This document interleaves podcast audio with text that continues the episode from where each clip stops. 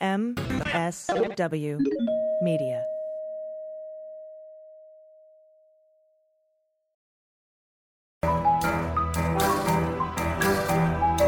The rule of law is not just some lawyer's turn of phrase. It is the very foundation of our democracy. The essence of the rule of law is that like cases are treated alike. That there not be one rule for Democrats and another for Republicans, one rule for the powerful, another for the powerless, one rule for the rich and another for the poor, or different rules depending upon one's race or ethnicity. To serve as Attorney General at this critical time is a calling I am honored and eager to answer. So, yeah, now it's cleanup on aisle 45 time. And for a long while yet, it is going to be cleanup on aisle 45. Hello and welcome to episode 49 of Cleanup on Aisle 45. It's Wednesday, December 22nd. I'm your co host, Allison Gill, and with me, as usual, is my co host, Andrew Torrez. Always a pleasure. We are closing in on that magical 50th episode. We do something special for that. But first, uh, it is time to thank our new patrons who are Madeline S., Matthew, Cynthia Fell, and Ride to Vote. Thank you so much for supporting the show. Yes, that's right. You literally make the show possible. And if you'd like to get a shout out on the show, plus the ad-free feed, plus our bonus stuff, head over to patreon.com slash aisle45pod, A-I-S-L-E 45-P-O-D. Sign up for as little as a buck an episode. And now, on with the show. Woo! All right, so we got a complaint filed. Mm, mm, mm, mm, mm. Uh, it oh, looks like we do.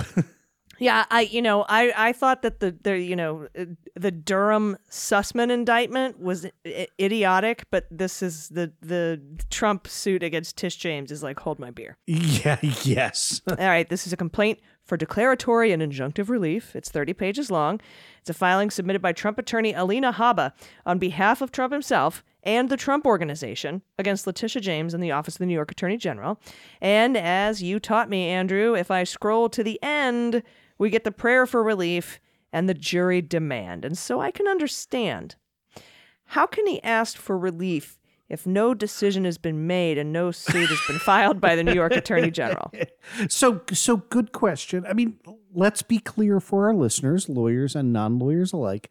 You, you can sue for a declaratory judgment to declare the rights of parties that have a relationship before uh, that relationship has deteriorated. Right? Um, that that's not an inherently impossible thing. Um, and in fact, it's something that I've done in my career, right? And so the the way in which you think about that as um, kind of a baseline is um, think of my client, right? My client was a hospital that uh, had a contract with a waste disposal company, and the waste disposal company was um, not uh, disposing of medical waste in an appropriate way, right? And so what my client said was, look, I know we've got three more years stuck with these guys, uh, but uh, we think they're in breach of the contract. Um, we're going to go to court and we're going to say we want a declaratory judgment that we can get out of this thing, right? Because they're letting medical waste pile up on our, uh, you know, on on our back docks and uh, in our loading bays, and like that's not safe. So that's the kind of I want you to just sort of keep that in mind as that's the kind of situation in which a declaratory judgment is appropriate, right? in which you have parties that have a live dispute in which you are looking to the court to adjudicate the rights of the parties. Um, and uh, if you don't, if you didn't do this, then right, what would happen would be we would have breached the the contract, and then you know there would have been a lawsuit on us for non-payment, right? So in other words, that that harm is kind of real and immediate and not speculative. And as soon as I start using those kinds of words, you you realize how idiotic this this Trump lawsuit is, right? This is um, I have not been indicted uh, in the Southern District of New York. Uh, but I'm pretty sure that's coming. and I want a court to say that that's a bad court thingy. And uh, well, not the not southern, get that. Uh, not the southern district, but No, yeah, but- in state, you, you are. I'm sorry that this this lawsuit is filed in the Northern District, and so uh, by contrast, I was immediately thinking SDNY. But no, you are 100 percent correct that it is. But not even Tish James Attorney can General. draw, James. bring an indictment, right? I mean, it's the Manhattan District Attorney, but I guess maybe, I mean, because he's not named in this at all. Yep, I, it, it, it, there are so many problems with, with this lawsuit, but but not the least of which it looked like the Supreme Court has made this very very clear. Right, this is a 2007 case called MedImmune, right? Um, that that basically says uh, you have to rise to the level uh, of an Article Three actual case or controversy in order to have a valid complaint for declaratory judgment, right? And that means you can't just say, I'm concerned that somebody might do a bad thing to me in the future, and I want you to tell them not to do that bad thing in the future. If that's the case, the courts are going to say to you, like, you know what, man, like, if that bad thing happens, come back, we'll listen, but uh, but we're not going to issue any relief right now. It really has to be there's an immediate dispute, and um, and we want the court to to to, to resolve that. Um, and uh, yeah, uh, not being indicted is not the kind of thing that typically rises to the level of uh, immediate dispute. All right. Well, so let's talk about this uh, prayer for relief, right? What are the what we've got A B C D E F G, right? Um, what what are the basics here that that they're looking for? Yeah, and and again, this is weird because typically, um, you you don't say you, you don't plead a complaint like count one, First Amendment, right? Right? Like you you you look for you have to have a particular cause of action, and you have to follow the appropriate procedures with respect to that cause of action in order to to to bring your lawsuit. Like so, you know, perfect example of that, right? Like um, your state attorney general is um, empowered to bring public nuisance claims, right, and did so with respect to uh, the tobacco and secondhand smoke cases. But y- you couldn't say like, "Hey, I think secondhand smoke is a bad thing, therefore I want Philip Morris to pay me a million billion dollars." Right? Like you you you have to have both standing and a cognizable cause of action. So this lawsuit says uh, it, that first it wants a declaratory judgment that um, Tish James has violated plaintiffs' rights, privileges, and immunities under the First, Fourth, and Fourteenth Amendments to the U.S. Constitution. Um, it wants a declaratory judgment that uh, the investigations constitute impermissible state action and abusive process. We're going to talk about what abusive process is. That harness state police power to retaliate against, injure, and harass a political opponent in violation of the U.S. Constitution, federal law, state law, and/or common law. Um, hint: uh, it, there, there's if your political opponent has committed a crime, showing that you are politically opposed to the person who's committed a crime is in no way a defense to why you should not be prosecuted for said crime. But in any event, for a preliminary and permanent injunction pursuant to 16, 28 USC 1651A, 1983, Rule 65 of the Federal Rules of Civil Procedure, and Local Rule 65.1 requiring defendant to cease or at minimum appropriately limit all ongoing investigations of plaintiffs pending resolution of this action, and for preliminary and permanent injunction pursuant to those same uh, statutory authorities um, from defendants' ongoing unbounded investigations and enjoining her from being involved in any manner in any civil or criminal action against plaintiffs. And then there's some boilerplate stuff. Um, so, uh, so that's so there you go. All right. Well, let, let's let's break those down. First of all, violation of Trump's rights under the First, Fourth, and Fourteenth Amendments. Count one is the violation of the Fourteenth Amendment. Okay, uh, and uh, Trump alleges that Tish James violated Trump's due process by maliciously weaponizing the state police power of the Attorney General by commencing and continuing baseless, baseless investigations and fishing expeditions against the plaintiffs, and by commencing the investigations against the plaintiffs in bad faith and without a legally sufficient basis.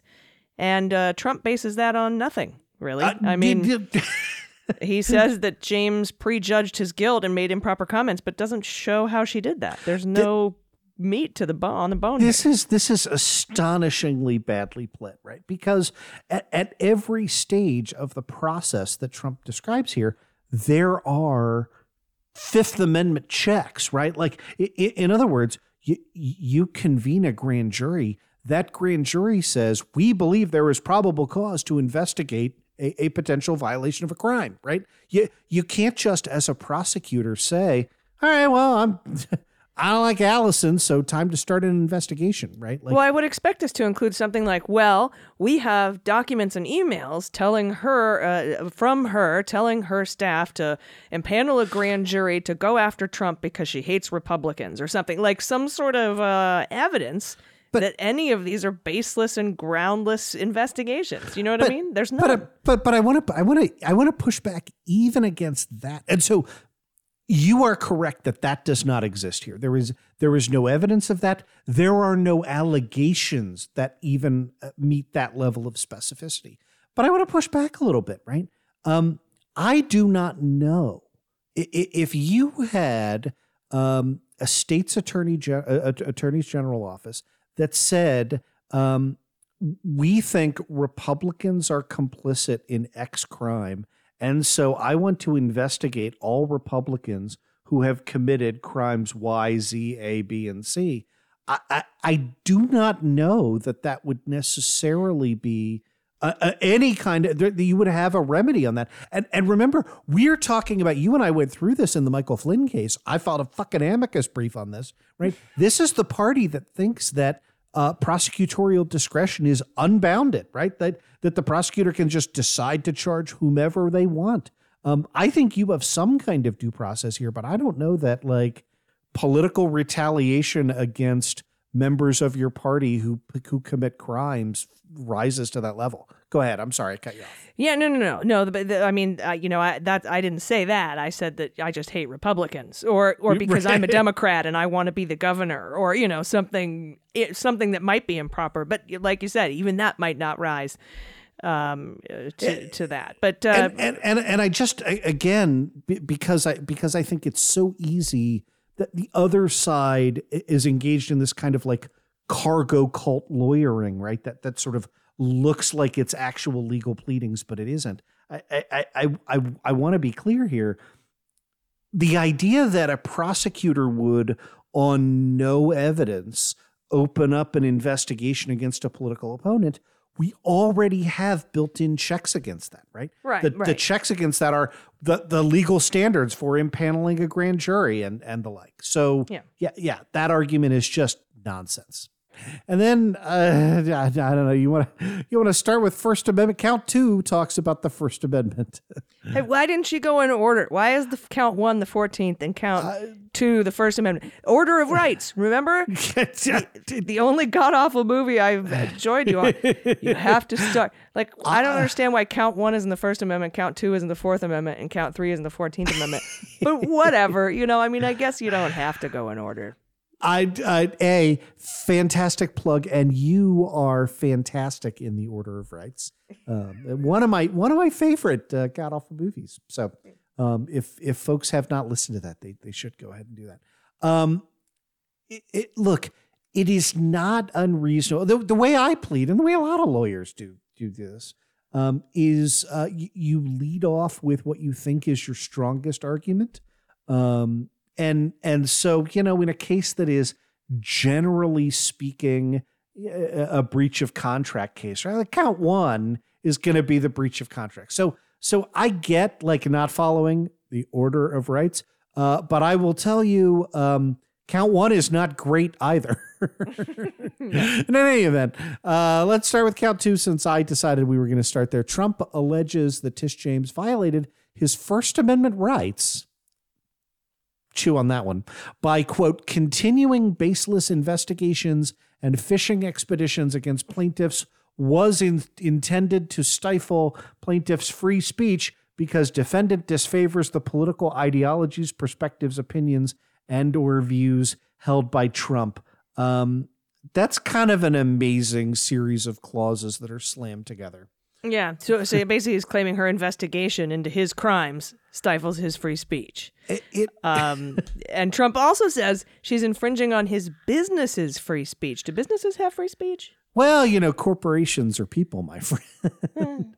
um, it, it none of this makes the slightest bit of sense. Look, like uh, again, the the idea uh, we're gonna and we're gonna get into this when it comes to the abusive process because you, you, you're gonna see what differentiates this from a meritorious lawsuit, right? Like, it is conceivable to imagine using the power of your office to punish a political rival.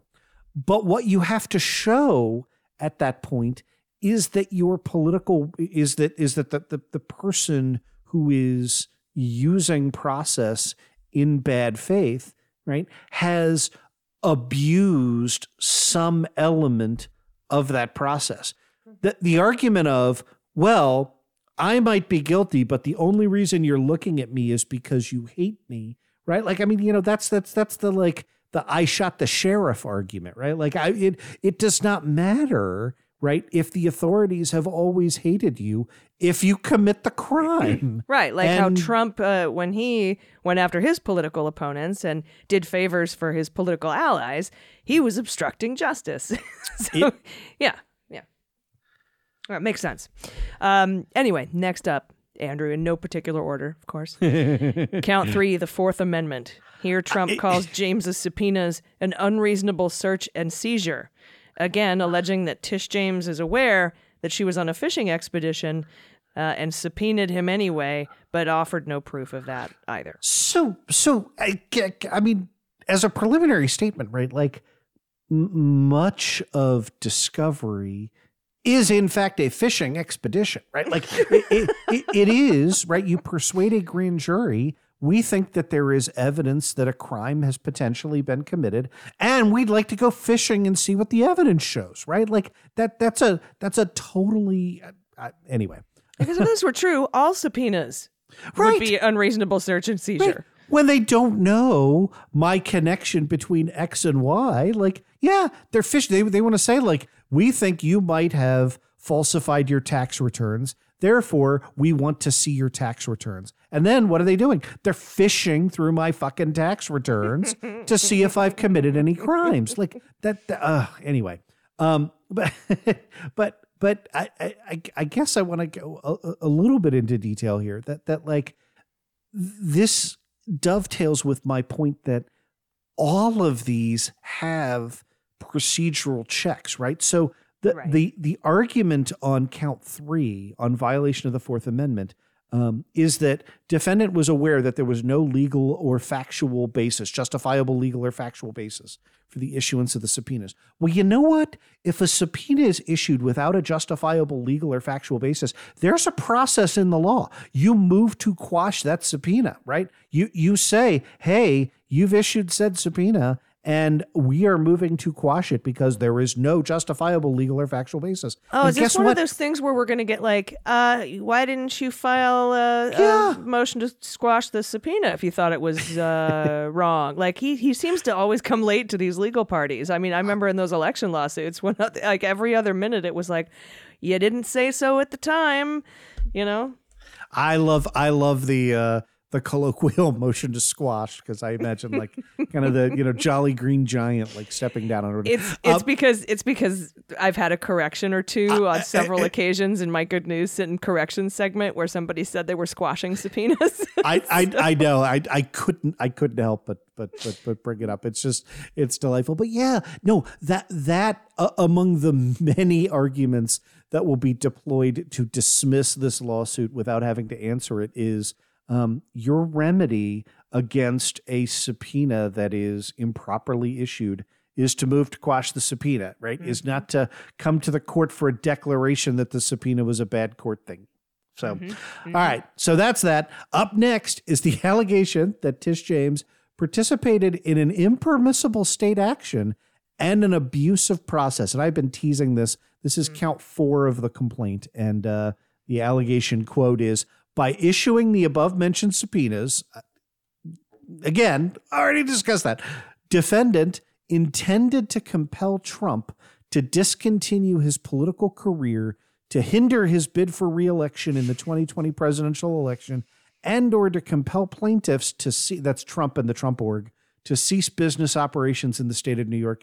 Um, again, let me say this: if that, that this is one of these where like the entirety of the response at law is so what? Right? Like it was very very clear when states attorneys general filed suit against Philip Morris and the tobacco companies in the late 90s in connection with secondhand smoke that their justification was to wring as much money out of Philip Morris right? Or you might think about the uh, the opioid cases against the Sacklers right I, it, states attorneys generals would be like, yeah, I would like to fucking drive per, Purdue Pharma out of business. I'd like to make sure the Sacklers never make another dime again. You know why? Because they committed crimes, right? Mm-hmm. And so the the you could concede the entirety of this allegation of uh, she wanted to drive Donald Trump out of business. Well, yeah, if your business is artificially inflating your real estate to defraud the public, I'd like to drive you out of business. Yeah, Andrew, if I were responding to this as a lawyer, I'd be like, and for as to count four,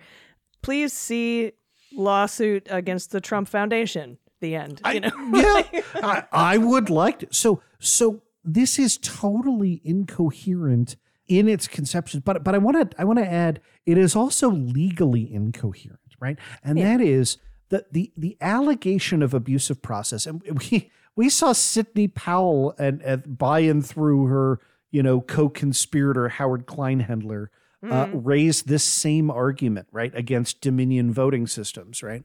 Um, uh, uh, to say that abusive process means that you filed a lawsuit against me because you don't like me. That's not what abusive process means. No. Abusive process means that you have filed a lawsuit against someone because you don't like them. That's that's part 1. And part 2 that you have improperly used the process in order to gain an advantage. So let me give you an example of what that would mean, right? if I were to if I were to threaten to sue you because I hate you, I don't. I love you dearly, but thank but you, let's but let's suppose right. Uh, it, it, this goes sour, and I threaten a lawsuit uh, against you because I hate you. That's not abusive process. But suppose because I know my lawsuit is bullshit, I don't actually file the lawsuit, but I do hire a process server and I give him a copy of the lawsuit, and he shows up at your house and kicks in your door and says, This lawsuit's been filed against you, and boom, here you go, you've been served, right? Then I have abused the process, right? I have mm-hmm. used the process in a way that I know is inappropriate to further my personal vendetta against you. Mm-hmm. That's what abusive process means. And it is not present in even in the allegations against Tish James. Uh, it is not abusive process to prosecute somebody you don't like. That's a like prosecutors don't like criminals. That's not a surprise. It, it is abusive process when you know you have misused the instrumentalities of your office. And there's there isn't even an allegation that she's done that. It's amazing. No, no. And then count four goes on to allege that through her wrongful, malicious, and egregious actions, defendants sought to harm plaintiffs without excuse or justification. Uh, I mean, I thought she just spent the last three counts telling us that the excuse was that she wanted to destroy his political career. Yeah. The the excuse or justification is we think you have committed fraud, uh, and we're trying to find that out. That, by the way, is not abusive process. No matter how much you dislike the person that you're using the process against. Um, mm-hmm. they, they, they also allege that James sought to promote her public image and further her political career to the detriment of Donald Trump. And I just want to say if using your job as a New York prosecutor uh, to further your political career were any kind of actionable conduct, then Rudy Giuliani would have been sued, you know, 40 years ago. Yeah, um, um, we should ask Hillary Clinton how she feels about that. Yeah, shockingly, like prosecutors, being uh, in, in in many cases elected to their position tend also to be interested in the political consequences of their position. And and look, like I did, uh, you know, I, I picked Rudy Giuliani on purpose, right? Like by all indications, right, his RICO lawsuits against the mafia in New York were uh, valid prosecutions. It, it it got him fame, notoriety, which propelled him to the mayorship of New York. That's a hundred percent. Like that's what our system lets you do. So Yeah. Yeah. And to me, this just sounds like Trump's mad that the person investigating his criminal behavior could make him look bad. Almost like, uh, hey, yeah, I killed a guy, but these cops went ahead and proved that I did it, and that's devastating to my reputation. so I guess he's asking the terrible to my courts to, yeah, this is devastating to my case. Uh, so I, I guess he's asking the courts to immediately cease or limit the investigations because they're making him look bad. something like that, right? So, um, it, it I, again, I mean, this is just you know, finally, it's a tiramisu of of finely layered bits of nonsense. But um, they're also asking uh, for a, a jury trial, kind of a weird request. I guess I guess they're thinking that um, uh, you know you get one uh, MAGA hat wearing idiot undercover on the jury and in the I- northern district of New York. right? yeah, who who the hell knows on any issue so triable as of right, pursuant to Rule 38B of the Federal Rules of Civil Procedure. Um, remember that um, y- y- you do not automatically have you automatically have uh, the right to a trial by jury when it comes to um, criminal offenses, uh, but you you do not automatically get that uh, in a uh, in a civil case. Um, No. So, yeah, No, you and I still don't understand how you can seek relief for something that hasn't happened yet. right. I mean, we saw that in all those election lawsuits, Trump asking for relief before anything bad happened. Uh, but, you know, he's alleging, I guess, that the investigations themselves are, are what's bad for him. Yeah, I kind of feel like I want to put Trump's lawyers in touch with our very well-meaning critics who were, you know, further to the left, uh, who have said, "I don't understand why nothing has happened yet." Right? Like in somewhere in between, nothing has happened, and uh, you know, you have destroyed my business career. Uh, I think the truth lies, and uh, you know, hopefully, hopefully that's that's where we are. Yeah, and I mean, she files a lawsuit and they get fined and they have to shut down. Then maybe he can file a suit saying, hey, you did that because you hate me. Yeah. Uh, it still wouldn't win, but I mean, at least it makes a little more sense than, hey, you're about to do something that. Because, I, I I can't even come up with a good analogy. Anyway, um, Yep. The chances of success of this, I, I'm assuming, are negative. I, Um, it, it it is uh, it is incredibly rare to see a lawsuit that will not survive a motion to dismiss, right? Because again, remember that look, I can let, let me craft a lawsuit that uh, is utterly without merit, but that would survive a motion to dismiss right now, and that is, um, Allison, I'm about to sue you for trespass onto my property, and I'm going to allege in my lawsuit on or about uh, December 20th, 2021, uh, you uh, snuck over my gate uh, and trespassed onto my property and destroyed a bunch of stuff and then left. Uh, and I am demanding uh, that you d- damages in the form of the the harm that you wreaked on my property. And your response is, I didn't. I, are you kidding me? December twentieth, I wasn't anywhere near your house. Uh, and uh, and the courts would say, well, you know what? That's what discovery is for. Let's figure it out, right? Introduce all the evidence that you can that would prove uh, that Allison was on your property on December twentieth. Now, as it turns out, um, you were not anywhere near my property on December 20th. So you would win, uh, but you would survive the motion to dismiss. And so I just want to point out when I say this lawsuit, uh, i- i- indeed, virtu- all or virtually all of it uh, is designed uh, not to survive a motion to dismiss. I'm telling you, it has less merit. It is pled more poorly than my imaginary lawsuit against Allison. Yeah, well, we'll see what happens. Um, it might be able to delay her filing a suit or him being deposed. No, I, I I don't think it will do anything. I think that this is, you know, you you talked about on today's uh, Daily Beans the sort of, you know, whiff of desperation around Donald Trump, and I think this is a strong indication of that. agreed. Um, all right. Well, hey, we've got uh, more to come. We've got uh, we want to we could do like a refresher on filibuster rules. Now that um, you know we're we're working on voting rights and the whole Manchin thing, um, and so I think we're gonna talk about that after this quick break. Is that right, Andrew? Is that what we're doing? Cool. Everybody, stick around. We'll be right back. Hey everybody, it's Allison, and today's Cleanup on Aisle 45 is brought to you by Policy Genius. Are your home and auto policies almost up for renewal? Are you trying to get rid of USAA because they advertise on Tucker Carlson?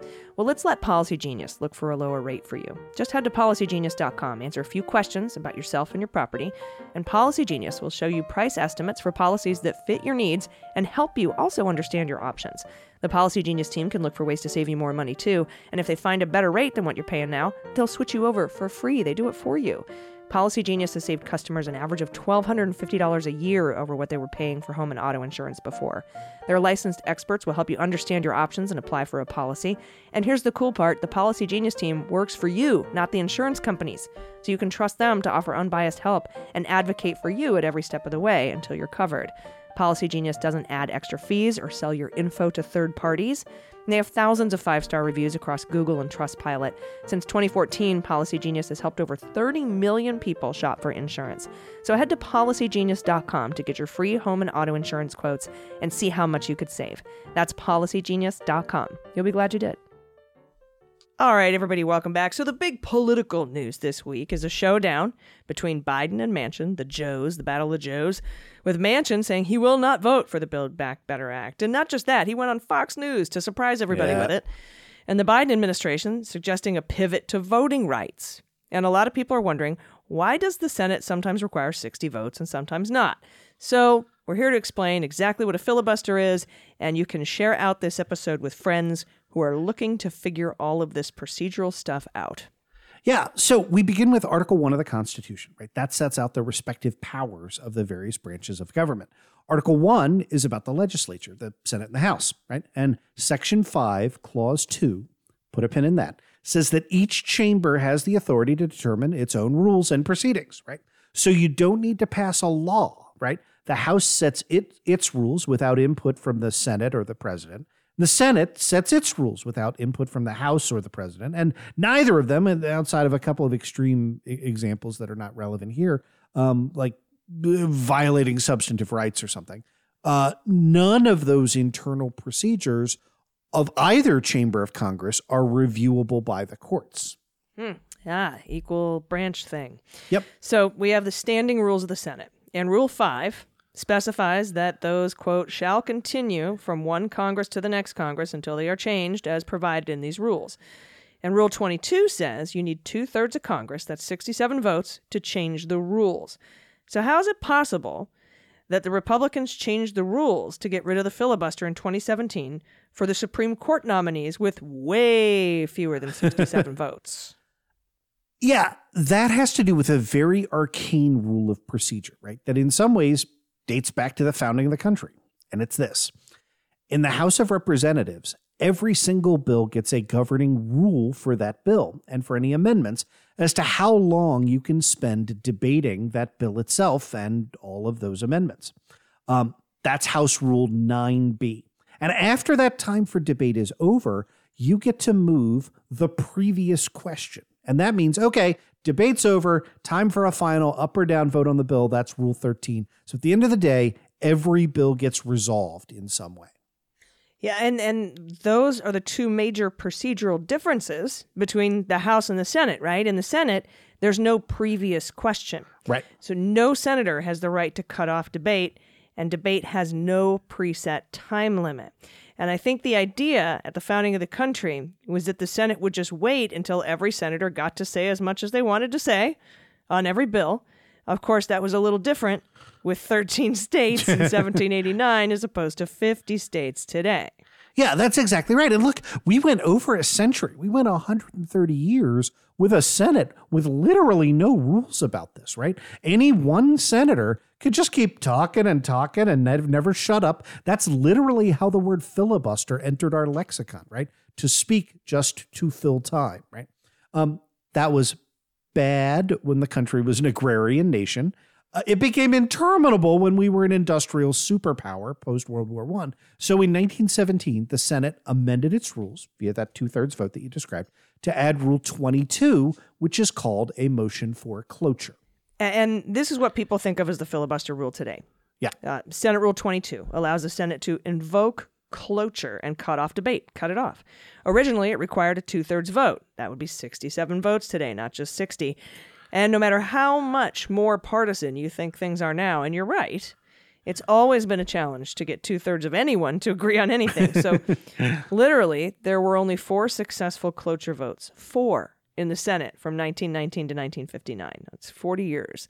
Yeah. One every decade, about. Uh, the Senate amended, uh, I'm not saying one every happened every decade, but that's no, average. no, no, yeah. uh, the Senate amended Rule 22 in 1975 to lower the threshold from two thirds to three fifths. That's the 60 vote requirement we have today. So, this isn't a storied old tradition dating back to the founding of the Republic. This is a procedural rule that's less than 50 years old. Yeah, and, and it's worth emphasizing that the filibuster has exploded beyond all historical bounds, right? In 1917, if you'd asked people, hey, does it require a two thirds vote to pass any law? They would have said, well, are, are you crazy? That's silly. It takes 50% plus one. It's just, and the vice president can break any ties. And, and, and the reason was that lots of people who opposed a bill on the merits nevertheless voted in the spirit of the cloture vote, right? That is, look, uh, when debate's really over, right? Like you've exhausted it, there's nothing else to say, it's time to vote. Then let's not pretend like we need more time to debate, right? Let's just get to it. And so people would vote for cloture, but against the final bill, right? And the numbers bear this out. Prior to 1970, there were single digit cloture motions every two year session of Congress, right? Some years had none, right? That is literally like the Senate just agreed, like, okay, it's time to vote on this, right? Like during the 50s and 60s, there were prominent and some nasty filibusters over civil rights legislation, but you still had fewer than 10 per session. That's less than five per year on average.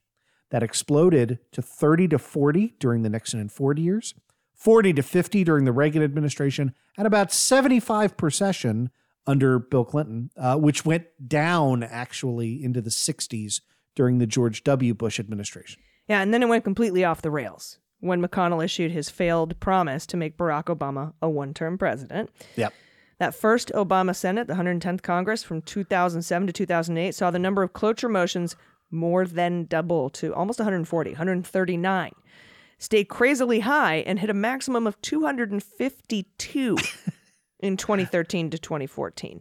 That's more than the number of cloture motions in all of the first 53 years added together. Uh, obviously, the filibuster has been weaponized, so we've both been clear it should go, right? That's we both think that. But given everything we've discussed, isn't it even harder to amend the rules? That requires a two thirds vote, 67 votes, than it is to break the filibuster in the first place, which is 60 votes.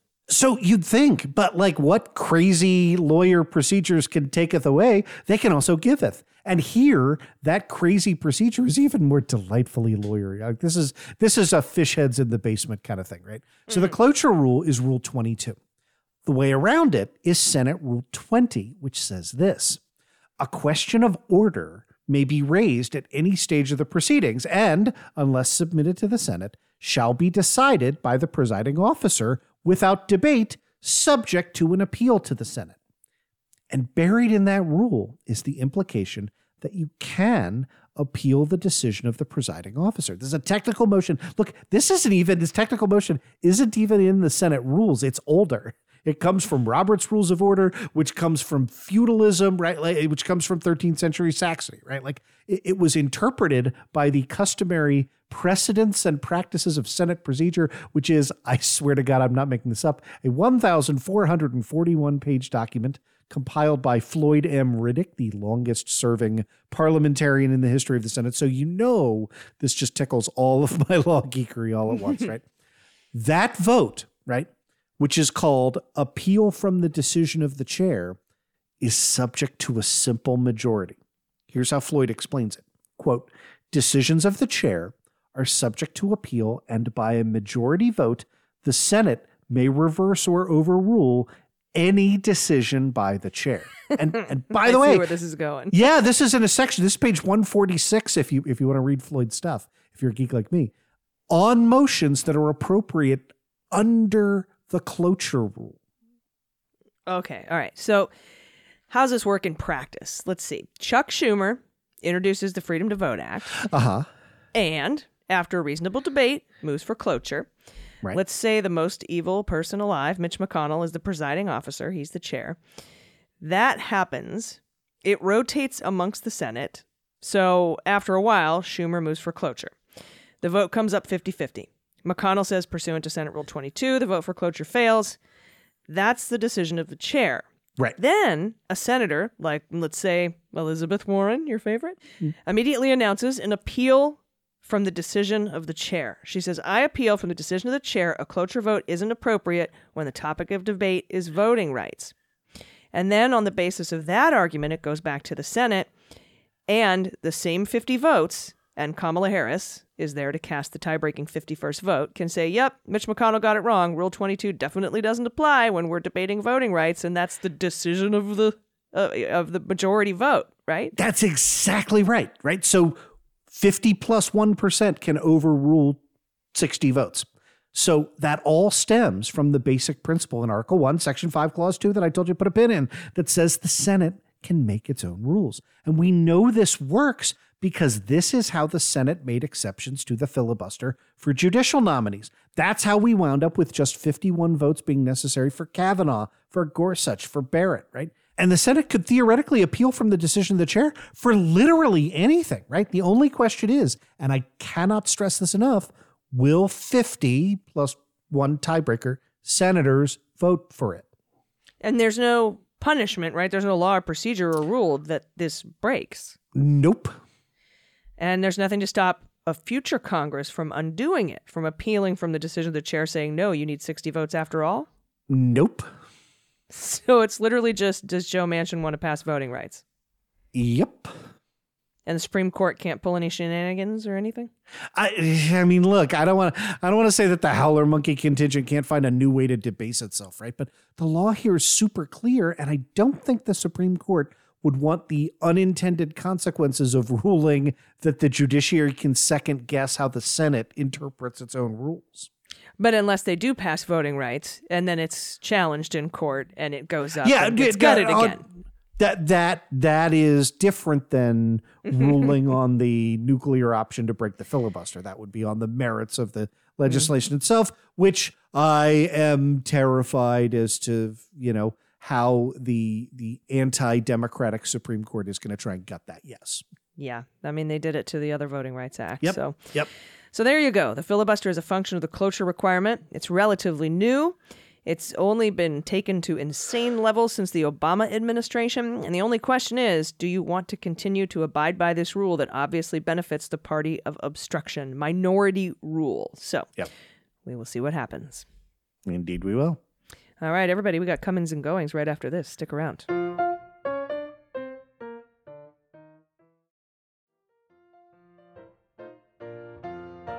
Hey, everybody, welcome back. It's time for comings and goings. But first, I have a couple quick cleanup items this week, Andrew. Ooh.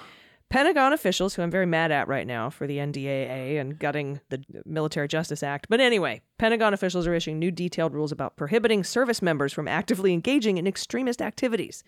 The new guidelines come nearly a year after some current and former service members participated in the attack on the Capitol. Yeah, senior defense officials tell the Associated Press that fewer than 100 military members are known to have been involved in substantiated cases of extremist activity in the past year, but they warn that the number may grow given recent spikes in domestic violent extremism, particularly among veterans. Yep, yep. And officials say the new policy doesn't largely change what is prohibited. It's more of an effort to make sure troops are clear on what they can and can't do while still protecting their First Amendment free speech rights. And uh, for the first time, it's far more specific about social media.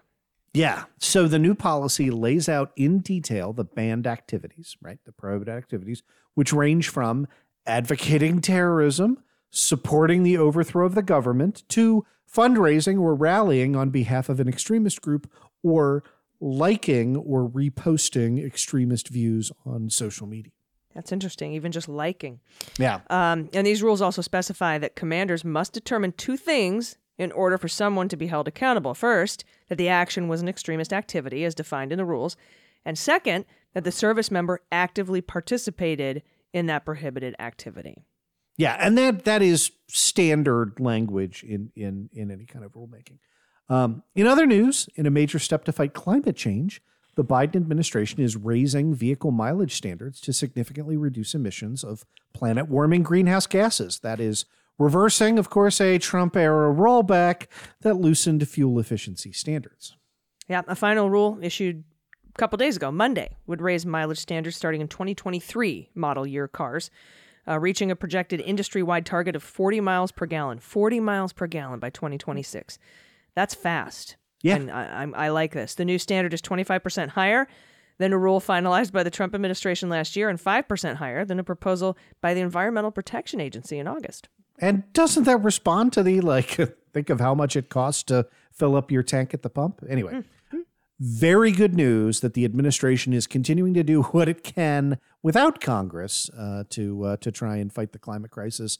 Would would be nice if we could get some legislation in there as well. And with that, uh, let's take a look at some uh, comings and goings. Yeah, for sure. All right, while the roadblock continues in confirming nominees, President Biden continues to move expeditiously to fill the pipeline with new names. Announced this week Paul Monteiro, nominee for Director of the Community Relations Service at the Department of Justice. Laura Ross, nominee for Member of the Board of Directors of the Corpor- uh, Corporation for Public Broadcasting. Four USDA state directors for rural development David Baker, Betsy Dirksen, uh, actually, Betsy Dirksen Londrigan, and uh, Brian Murray, and our Lisa Armstrong. So that's uh, USDA directors for rural development. And that's going to be really important in the coming, as you know, as we start to expand broadband and do all that stuff. And and related that the president named four state executive directors for the Farm Service Agency. That is Doris Washington, Scott Halpin, Sherry Hamill, and Benancio Cano Jr., as well as a uh, Housing and Urban Development Regional Administrator in Dominique Jackson and a FEMA Regional Administrator in Andrea Spillars. So welcome aboard to all of you. Yes, welcome aboard. And uh, in some sort of a uh, I don't know backroom deal, we were able to get some more federal judges pushed through, and we have broken the record held by Ronald Reagan for number of judges confirmed in the first year of the presidency. I, I that is truly amazing given the headwinds. So Yes. I'm I'm glad you called attention to that. Yas, because I mean, back then when he had like 17 or 18, you know, uh, filibuster things, we, you know, we're up to 252. So, you know, considering, like you said, the headwinds, the fact that we've had to deal with Cruz and Hawley and all this uh, awful stuff, uh, it's, it's he's doing his best he can to reshape those courts. So that is our show. Thank you everyone for listening, and a special thanks again to our subscribers, our patrons, um, who who make this show possible and uh, this was uh, I, I really I look forward to see to seeing the reply to that lawsuit. me, me too.